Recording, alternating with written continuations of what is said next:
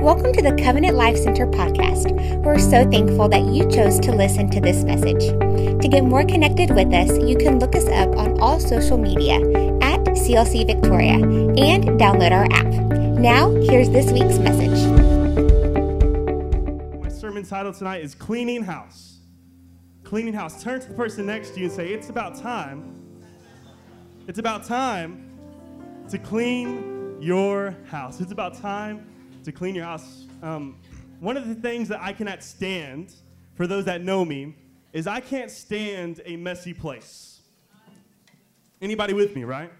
Uh, like, you ever, parents, you ever tell your student, like, you better clean your room before today ends, and you go back into your kid's room the next day, and it's still just chaotic, and they're on the, the, the game system, they're playing Fortnite, they're on the Xbox, they're on P S four, like, hey, when are you going to take care of your room? You know, I'm not going to be here to pick up after you forever. For me, I'm the type of person that likes to keep things in order, and I like to keep things organized. I'm what you call a melancholy. I'm what you call a melancholy. I like keeping things organized. I think I like keeping things clean. And for some people, that may get on their nerves because they don't like schedules or routines, and they don't like organization as much, but that's just how God created me. And maybe you're in this place and you're asking yourself, you know, Caleb, I'm having an issue in my life. I can't seem to keep things organized. I can't seem to keep things in order. I'm going to give you a little secret real quick. For all the ladies in here that have so much clothes, you don't even know what to do with it. You probably wear ten percent of your wardrobe. Is it just me? No, okay. I have a lot of clothes too. So recently I had to go in my closet because I noticed I had a lot of stuff I didn't wear anymore. I've accumulated over the years. And what I decided to do is like, you know, I don't need to keep any of this stuff anymore. I got to get rid of it. You know, and one of the things I tell people is, you know, if you want to remove clutter from your life, you got to know when to kick some things out and make room for other things so that way you have more space and more organization. I'm not saying throw everything in the trash. What I'm saying is sometimes you can donate it to somebody that's in need. You can sell it even. Or some things just are trash, okay? I know that some trash is another person's treasure, but sometimes you got to make room for something better. Anybody with me tonight? So, if you want to make sure you live a clean and organized life, and you don't want to end up on the T V show Hoarders, then you got to be able and you got to be willing to remove things from your life. You know, one of the reasons that I love Jesus is that Jesus knew how to clean house. Jesus knew how to keep things in order. He knew how things were supposed to go. And Jesus knew that in order for him to keep things organized, in order for things to be the way that they were supposed to be, he had to kick some things out of, pla- out of places, amen? You know, I think a lot of times whenever we think about Jesus, whenever we envision Jesus nowadays, we think about Jesus in the movies with the long, brown, flowing hair, with the bright blue eyes, with the perfect smile, and he's there, he's dressed perfectly, he's holding a lamb, he's smiling, and he's just so loving, and, you know, he, he, he doesn't have a mean bone in his body. And tonight, I want to look at a story where we don't really find that Jesus. We, we, thank you, Ryan. We don't really find that Jesus. You know, I've heard people say, you know, some people flip the birds, but Jesus knew how to flip some tables. Yeah. Jesus knew how to flip some tables. And, and did you know that Jesus himself got angry sometimes? Yeah. He had a righteous anger, and the, the anger that God has, and the anger that the anger that Jesus felt in the story we're about to read is much different than the anger that we feel a lot of times towards other people, because Jesus knows the beginning and the end. He knows the reason, and he knows the season for all things. He knows the purpose, and he knows the plan. He, he knows everything. So whenever God gets angry, and whenever Jesus gets angry, you better believe that he has a reason for his anger. He has a reason for his anger. Tonight, I want to go over the story where Jesus cleanses the temple. He cleans the house. I think we're all familiar with the story. Jesus enters Jerusalem. He, he's on a donkey. And the first place that Jesus goes to whenever he enters the, the city of Jerusalem, he goes to the temple. So whenever Jesus enters Jerusalem, he goes to the temple. And the first place that he goes to is the first place that he goes to whenever he enters Jerusalem is the temple. And you got to realize that the temple was everything for a Jew. The temple was the political center. The, the temple in Jerusalem was the economic center. The, the, the temple was the business center for the Jew. It was the religious center for the Jews. It was a place where they would go to fellowship. They would go and talk to one another. They would go and hang out. They would go and build relationships. But originally the temple was just simply a place where humanity would meet with divinity. It was a place where heaven would invade earth. It, it was a place where, where God's spirit lived. It was, a, it was a place where the presence of God was. But over time, the temple had become corrupted, and the temple became polluted, and people started doing things that wasn't God's intention for the temple. And I want to take at, I want to take a look at the story. And if you can please stand with me tonight as we get into the Word of God, in respect of God's Word, in John chapter two, verse thirteen through twenty-two, where Jesus cleanses the temple. He cleanses the temple. And I want to look at the three different accounts. So there's this, this, this story right here, whenever Jesus flips over the tables and he cleanses the temple, this is one of the few stories that's recorded in all four Gospels. And one thing I love about the different Gospels is, you know, each author, you know, even for the same story, they wrote different things because they had different perspectives on the situations, and they may have seen some different value in the importance of the event that took place, and they recorded different things. But I want to start off with John, and then we'll get into Mark and Matthew, and then let's do it, all right? So John chapter two, verse thirteen through twenty-two, it says this. When it was almost time for the Jewish Passover, Jesus went up to Jerusalem.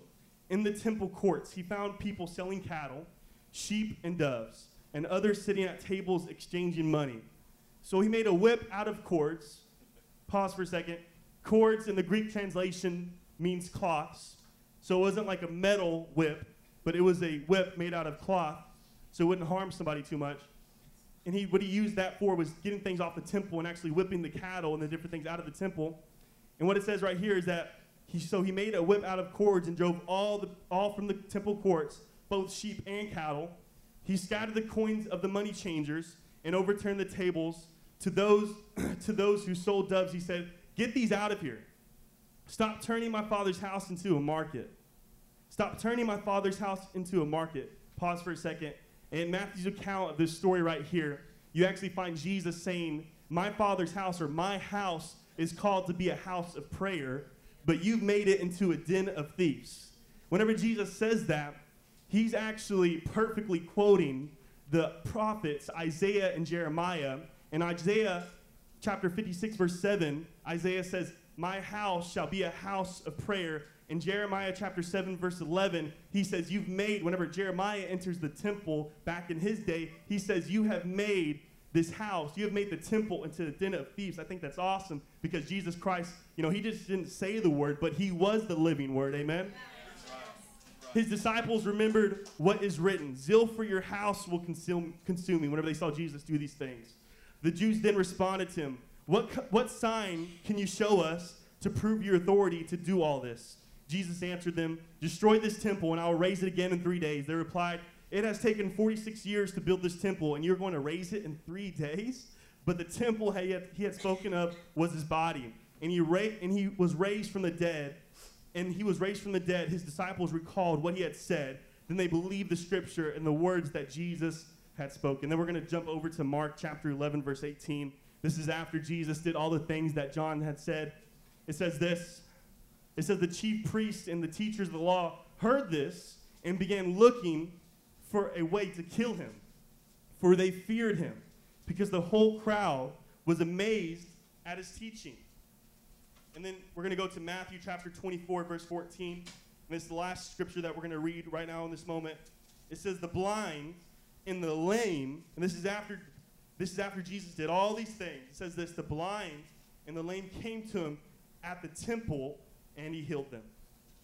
The blind and the lame came to him at the temple, and he healed them. And I want to go over what we read a little bit more. But to all the visual learners in this place, you can go ahead and take a seat. Thank you for standing in respect of God's word. But to all the visual learners in this place, I want to show you guys a picture of the temple during Jesus' day. And I want to talk about the importance of what was taking place and why Jesus got angry. So this is the temple back in Jesus' day right here. The temple. And I want to talk a little bit about how it's set up. So you have the temple. Thank you, Jonathan, for getting this laser pointer right here. This thing helps out a lot. You guys can see that, right? Cool. So this is the temple. We already talked about what the temple was, why it was important, why it was significant. Well, this was the temple. The temple was made up in three different parts. The temple had the outer court, which is the court of the Gentiles, right here. That was the other name for it, the outer court, this whole outline area right here. And you actually see the people walking in. Now, the court of the Gentiles was a place where the Jews and the people who were not Jews could enter into the temple. Now, this was the place where cattle, where sheep, and where dove were sold as well. And this was the place where the money changers were as well. This is the first place that people would enter into whenever they entered the temple. And this is the temple in the outside area right here. And, you know, theologians actually believe that whenever Jesus flipped the tables, that he was actually in this bottom left area right here. He was in this bottom left area right here. And then you have the inner courts right here, which is known as the court of the Jews. The court of the Jews. The only people that could, you know, have access to the court of the Jews during that time were, you guessed it, the Jews. And what happened in this area was th this is where the Jews made sacrifices. You can actually see the altar right here. And also, people would be worshiping God from out here, maybe the Gentiles who couldn't enter into the inner court. But for those that could enter into the inner court, after they purchased animals out here, they would come right here, and they would make a sacrifice, and they would worship God. And then right here in this big building right here, this was the Holy of Holies. Uh, this is where the presence of God was. This is what made the temple of God the temple of God. And the only people that could enter into this area right here were the Levitical priest and the high priest. Only the high priest could enter into the temple as the, of the, the Holy of Holies part of the temple once a year on behalf of the nation of Israel for the atonement and, and for, for asking God for forgiveness for their sins. But how many of you are thankful that we had our high priest, Jesus Christ, lay everything down one time so that way we can have access to his presence for eternity? So the temple population would vary depending on the time that it was of the year. So for example, the population of Jerusalem was somewhere between eighty to one hundred thousand people during Jesus' day and age. But whenever special events had taken place like the Passover, and the Passover was simply a time where the, where the Jews would gather once a year and celebrate and remember the time that God had delivered them from Egypt. God had delivered them from slavery. And this was an eight-day event that took place. But guess what? Jesus happens to come into Jerusalem during the time of the Passover. And the population of Jerusalem during this time would jump from eighty to one hundred thousand people to two to three million people. So you can imagine that this court was full. There was a lot of people at this court. And not only that, that was a great opportunity for people to make money, for people to make business transactions, and for people to make profits. So what they would do was, the, these, the, the, the Jews, whenever they came to the temple, what they would do during the Passover is they would make sacrifices unto God. They would worship God. They would praise God, and they would travel from all over.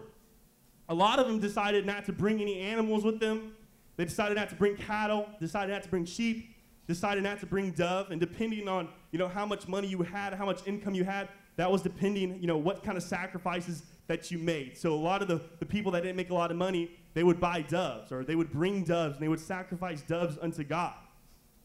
But what was happening was that these people that were selling the cattle, selling the sheep, you follow me this tonight, church? Yeah. The people that were selling these things, Where we were actually inflating the price so much where, that, they were, they, that they were getting rich off of it, that they were taking advantage of the people. And then the money changers, here's another thing. In order for you to use the temple services during this time, it cost you half a shekel. A shekel is pretty much a Jewish currency. And it cost them half a shekel. And, and, and whenever you paid this fee, you had to pay in the Jewish currency. So there were money changers that set up tables all around here where people would go and they would exchange the money that they had that was Roman currency for Jewish currency. But what happened was there was an exchange fee. There was an exchange fee, and they would raise up the price so much that they were stealing from the people, and the, the Pharisees, the religious leaders, actually allowed for all this to take place, and they were taking advantage of the people and making profit. Okay, so I don't know if you own cattle in this place. I don't know what kind of animals you have. But can you imagine if we had a bring your pet to church day? Some of you guys would love that. Or bring your animal to church day. Now, can you imagine we're here worshiping God. We're, we're here in the house of God. And all of a sudden, you just hear, moo, meow. You just hear all that going on in, in the house of God. And people are back there, they're gambling, they're betting money, and it's like, you're just like, thank you, Jesus. And there's like, the cow runs by you. It's like, what is going on right now? There's sheep, there's birds flying over the place. That's essentially what was going on at, at the temple. It had turned into a zoo. It had turned into a place where people were profiting off of other people. People were taking advantage of one another, and Jesus stepped into the temple, and he said, hey, enough is enough. I can't stand for this anymore. I got to put my foot down because I have so much passion, and I have so much love for my Father's house.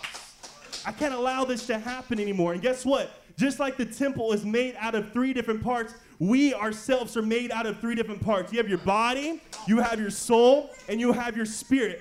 Three is the number of fulfillment in the Bible. It's the number of wholeness. It's the number of perfection. Three is the number of perfection. So whenever Jesus Christ died on the cross for you, it says that the veil was torn. The veil was in the temple. The veil is what separated the presence of God from all of humanity, and only the high priest could enter into there. And it says that whenever Jesus Christ died on the cross for you, that the veil was torn. He who knew no sin became sin, so that way you can become, you know, you can become the righteousness of God. And whenever Jesus Christ died for you, guess who became the temple? You did. So whenever Jesus was flipping temples, whenever Jesus was flipping the tables in the temple, he wasn't just flipping the tables in the temple, he was actually flipping the definition of the temple. He was flipping the definition of the temple. Because when, before Jesus, your spirit is dead. But whenever you experience Jesus, whenever you accept Jesus in your life, you go from being a tomb to becoming a temple in your life. If you believe that, and you love God, and you just believe that we serve a great God, and you're thankful for his blood and his sacrifice, can you give him a hand clap tonight? Come on. What am I trying to say? You are a temple. Say, I'm a temple. You follow me tonight, church? First Corinthians chapter six, verse nineteen says this. Do you know, do you not know that your bodies are temples of the Holy Spirit, who is in you, whom you have received from God? You are not your own. Say, I am not my own. Whenever you accept Jesus Christ in your life, you're also accepting the Holy Spirit coming into your, into your body, into your temple. And the same way that Jesus entered the temple of Jerusalem is the same way that he wants to enter into the temple of your life. And remember, we got to learn how to keep things clean. We got to remember how to keep things organized. You know, if you want to have a clean house, you got to know when to kick things out. Whenever spring cleaning comes around, you, if you want to have a clean car, you got to learn how to kick things out. And if you want to have a clean temple, you got to know when to kick some things out. Amen? Amen. And I think so many of us are so much better at keeping our cars clean, keeping our houses clean, and keeping our storages clean than we are keeping our soul clean.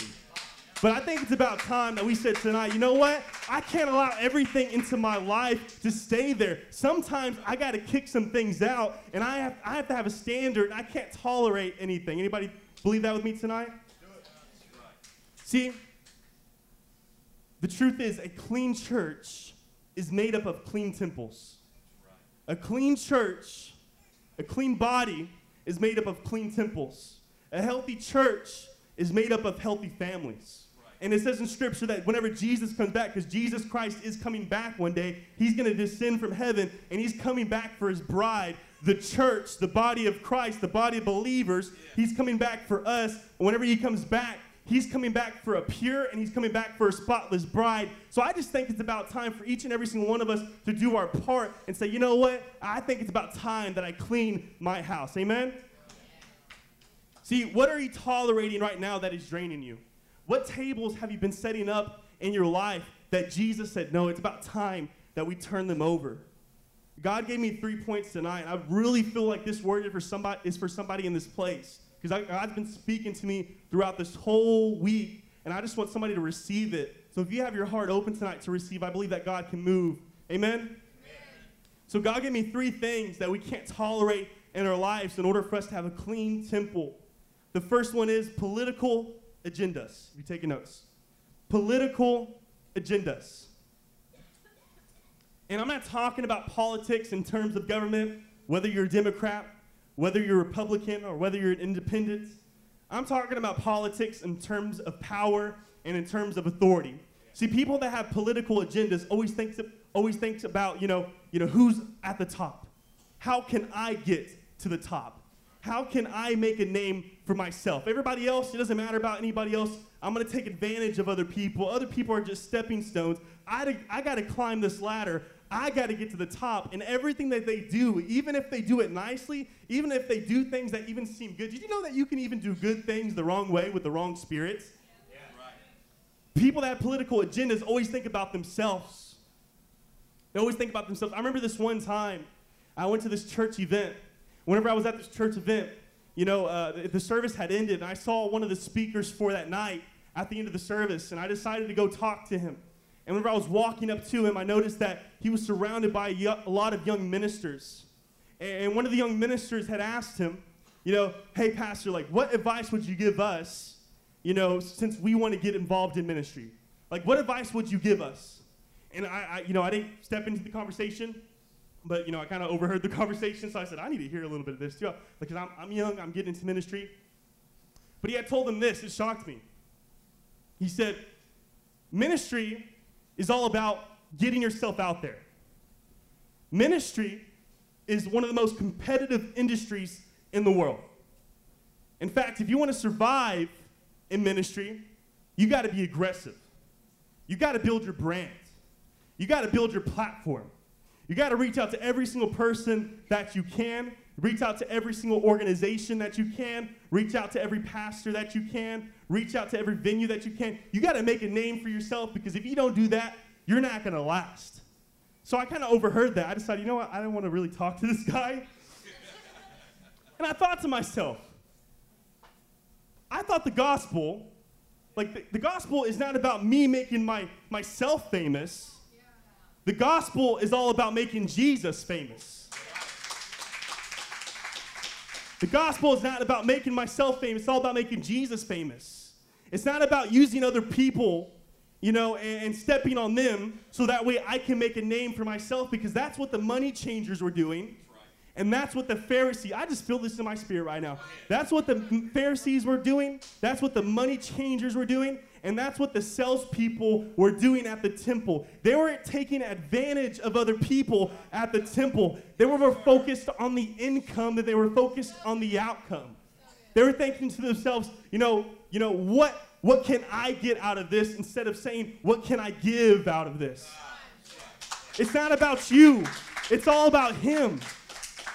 They say, what can I get out of this? And saying, instead of saying, what can I give out of this? I think we need to start saying, I think we need to start asking ourselves, not what can the church give to me? I think we need to start asking, what can I give to the church? We need to start asking, what can I give to the church? See, personal political relations is like a cancer in the body of Christ. And Jesus said that the last, the first will be last, and the last will be first. Keep on serving God. It doesn't matter if people overlook you. God sees you. Man looks at the outside, but God looks on the inside. Keep on honoring people. Keep on loving people. Keep on showing yourself friendly to people. Keep on honoring people. Honor up, honor down, honor all around. Because honor, uh, honor is the currency of elevation. And guess what? It pays to stay true and have integrity and have character and just, you know, humble yourself to God. Humble yourself to God. Keep on serving God, because being humble is not thinking of yourself less. Yeah. It's thinking less about, it's think, okay, let me get this.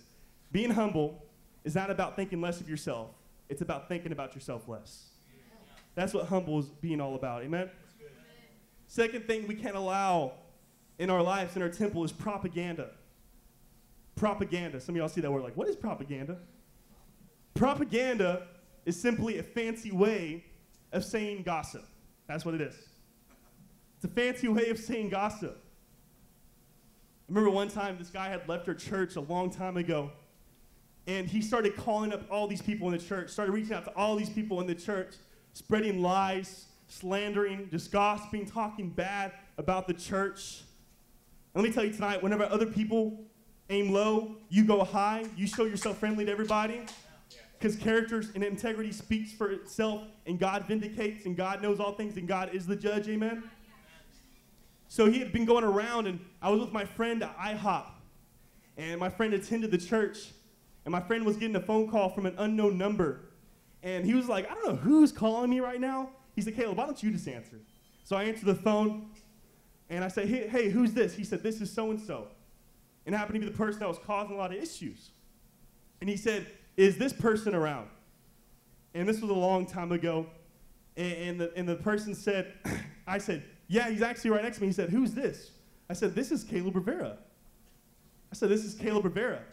Let me hand the phone over to this person. I hand the phone over to that person. In the middle between me handing the phone over to my friend, my friend gets the phone, he puts it to his ear, and he says, hey, what's up? Nobody answered. The guy had hung up in the middle of me handing the phone because he knew, you know, I'm Pastor Bobby's son, and he thought to himself, oh my goodness, I made a mistake. My friend calls that person later on, and, and he gets a hold of him, and um, the person says, you know, my, my friend asked, you know, what, what did you want? He said, oh, I just wanted to call and check up on you, but I knew deep down that he was calling to just gossip to him. Uh, let me just tell you a little something tonight, students, parents, you know, grandparents. Be careful of people that always want to gossip to you, because more than likely, they're also going to start gossiping about you. Yeah. Be careful of the person that always comes to your ear and gossips, gossips about other people, because more than likely, they're also going to gossip uh, about you as well. And don't believe half of what you hear, because there's always two sides to every single story. See, what was happening in the scripture is that after the Pharisees and after the religious leaders saw what Jesus was doing, they started coming together and they were plotting against Jesus. They were trying to, they're putting a plan together to kill him, and they were spreading rumors about Jesus. They were trying to ruin his ministry. In other words, they were gossiping and they were plotting behind his back. Because one thing I've realized is that people are really quick to believe bad things that they hear about good people. Don't allow gossip to creep into your life, church. I'm just going to tell you that right now. If somebody gossips to you, sometimes you got to shut that down and say, you know what, I, I don't talk like that, or, you know, I, I don't want to hear about that right now. Or, let, you know, because the truth is we are not called to be stumbling blocks. We're called to be building blocks to edify and build one another, speak positive things over one another. Because gossip is infectious and gossip is insecure. Yeah. And I think a lot of problems in this world would disappear if we simply decided to talk to each other instead of talking about one another.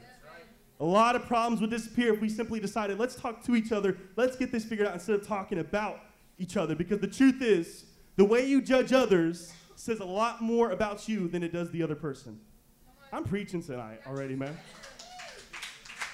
The way you judge other people actually is a reflection of who you are as much, it is, as much as it is a reflection of who they are.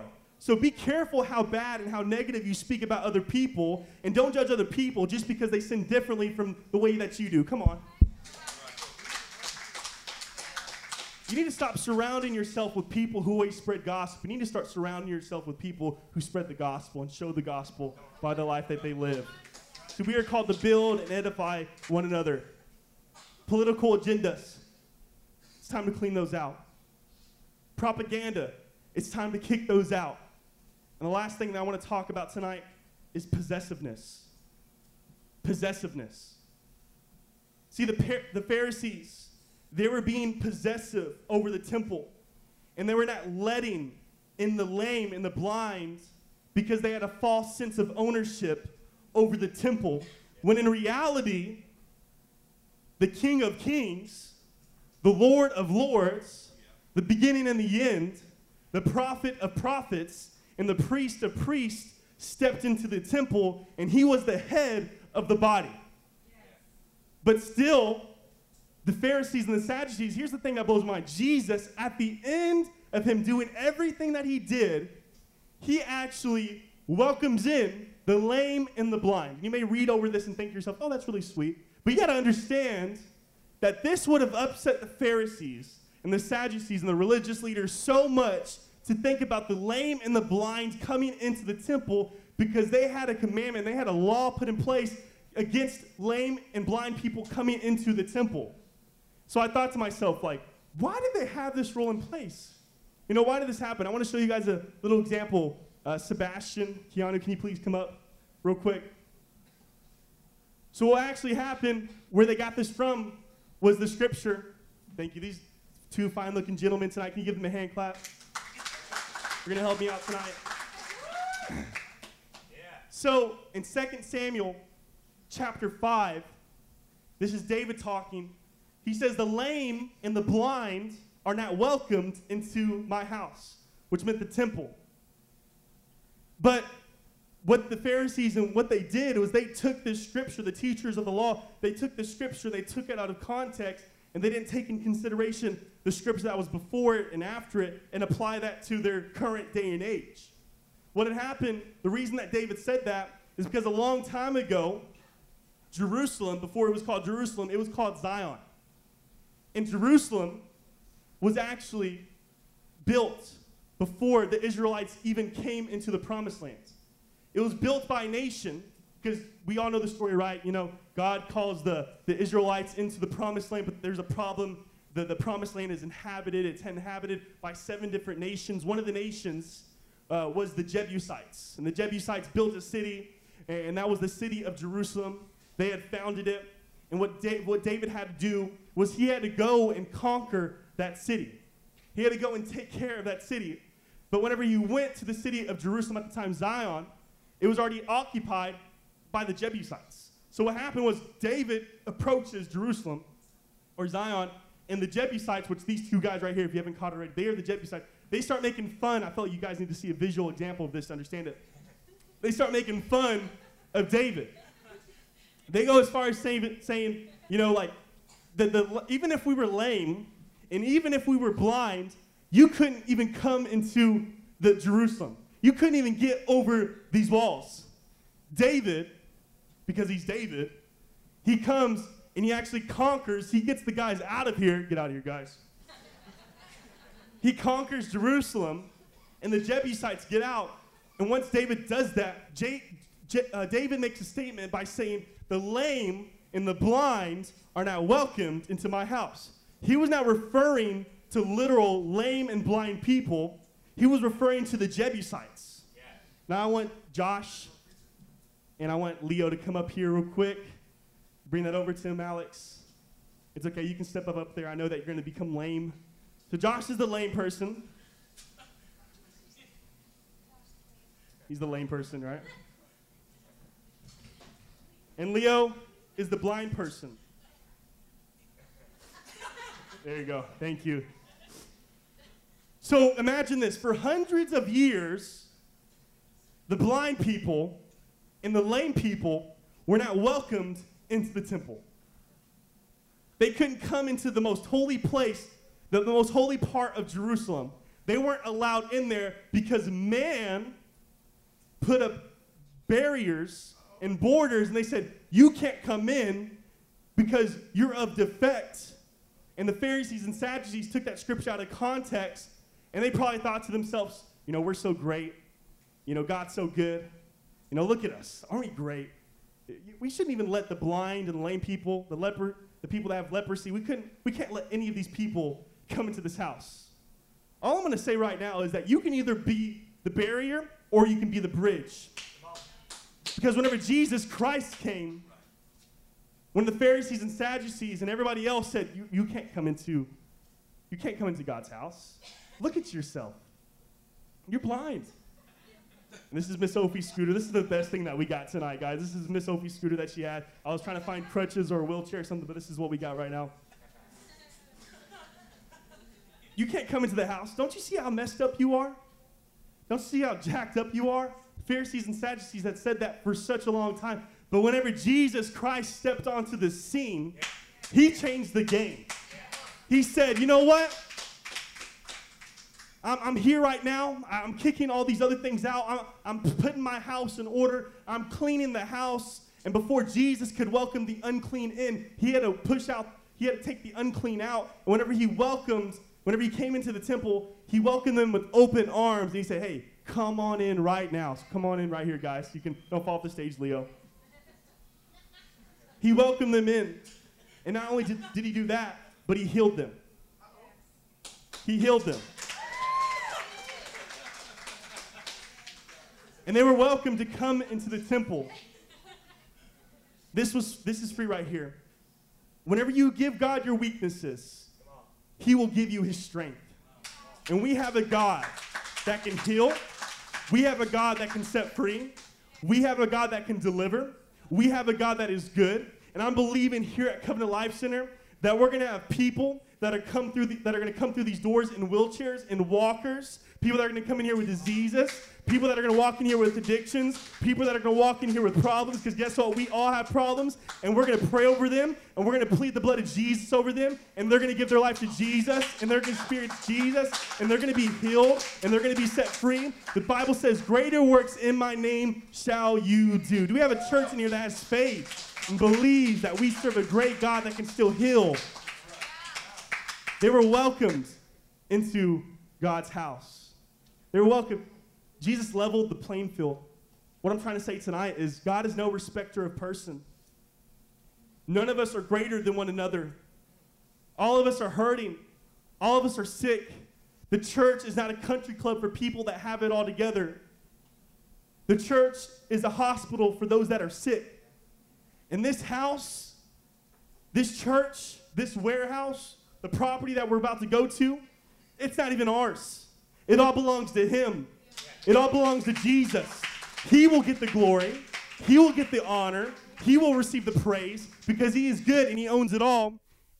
And we can't become so selfish or think it's ours so much. We build cliques where we don't welcome any other people, where we think we're so good. But I promise you, church, if you welcome people like Jesus Christ welcomed you, we can see a city turned upside down, and we can see life changed for the glory of Jesus Christ. Anybody believe that tonight? Thank you, guys.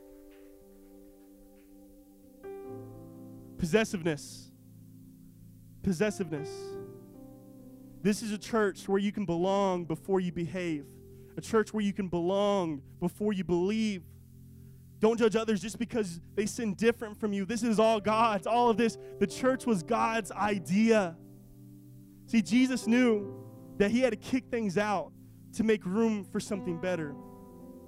He knew that this house, his house, was called to be a house of prayer. I love how Jesus welcomed in the lame and the blind. And I know I'm talking a lot about what we're against. We're against that. We're against that. We're against this. We're against that. All I'm trying to say tonight is this. Jesus Christ loves you just the way you are, but he loves you way too much to keep you the way that you are. He loves you just the way you are, but he wants to see you become the best possible version of yourself.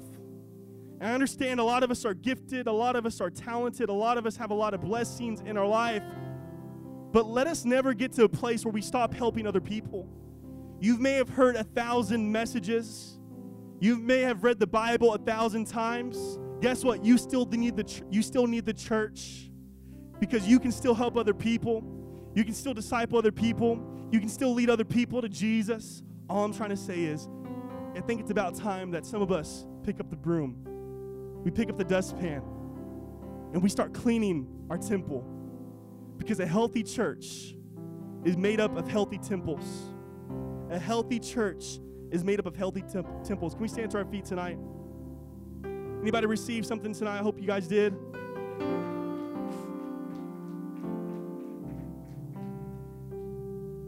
See, the church is not a country club for the perfect, but it's a hospital for the sick. Just like David, he was referring to the Jebusites whenever he said the lame and the sick. But Jesus Christ, whenever he stepped into the scene, he knew that everyone was welcomed all along. Let us be a church where we, where we welcome people with loving arms, where we love people right where, where they're at, where we pray for people. Yes, I said pray for people. It's not enough just to put a comment on Facebook saying, hey, I'm going to pray for you, and not pray for anybody. You got to really pray for people. You got to really believe in people. You got to really pray for people, because by prayer, we can see lives changed. By action, we can see God do amazing things. Can we do one thing tonight before we leave this building? I want to pray over you guys, and I'm going to hand the service over. I want to pray tonight over every person. Maybe you've heard a little bit about what I've said. Maybe you grabbed one thing. Maybe you grabbed a lot of things about what I said. Now is a time for you to respond to God's word. Now is a time where you say to yourself, you know what, Caleb? You know, I, I, I've wrestled, because I think we've all wrestled with a little bit of those things. I know I have in, in my past. But I think it's about time where we come to Jesus. We say, you know, God, I'm not going to play games with you anymore. I'm going to get real with you. I'm going to try better. I'm going to do better. I want to live better, God. So with every head bowed and every eye closed, I just want to pray a blessing over you before you leave this place. God, I thank you, Lord, for every person that's here, God. I thank you, Lord, for your word. I thank you for your spirit, for your anointing, Jesus. I believe that you're in this place right now, God. I just pray tonight, God, that we would realize and we'd recognize, God, the things in our bodies, God, the things in our lives that, that have been there for way too long. They've been taking up space, God. I pray that tonight we would have conviction in the areas that need convicting, God. That you would lead us, God, the way that you you lead us, God, and that you'd begin to remove things from our lives, God. So right now, Lord, we just simply all together, we just lay things at your feet, Jesus. There's nothing too big for you. There's no sin too big. There's nothing too great or too messy, God, for you, Jesus. So we lay everything at your feet, God, because we believe that only you, Jesus, can clean the house. In Jesus' name. Now I want to pray for somebody in this place. Maybe you're in this place and you haven't given your life to Jesus Christ. We believe that Jesus is the way, the truth, and life. Nobody can get to heaven without accepting Jesus, that whenever Jesus was on the cross, that you were on his mind, and Jesus didn't come to give you what you deserve. Jesus Christ came to give you what he deserves, that Jesus loves you, that God is real. I want to pray over you right now. Maybe in your place, you've never started a relationship with God. You've never accepted Jesus Christ in your heart. What I want you to do is just repeat it after me. Maybe you've said this prayer a thousand times. You can never say it enough times. Say it every day. Declare it over your life. I just want you to repeat after me. Say, God, I believe in you. Jesus, I believe that you are Lord.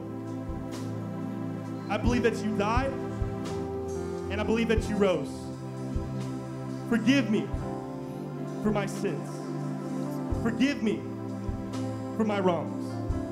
I forgive other people. I love you. In Jesus' name, amen. And I believe if you pray that prayer, that your life will never be the same. You'll never, ever be the same. We love you guys. I love you guys. Thank you so much for listening tonight. Y'all be blessed. Love you guys. Our mission here at Covenant Life Center is to help our world live, give, and love like Jesus. If our ministry has impacted you in any way, we would love for you to email us at info at c l c victoria dot org. You can get connected with us through our social media at C L C Victoria and download our app.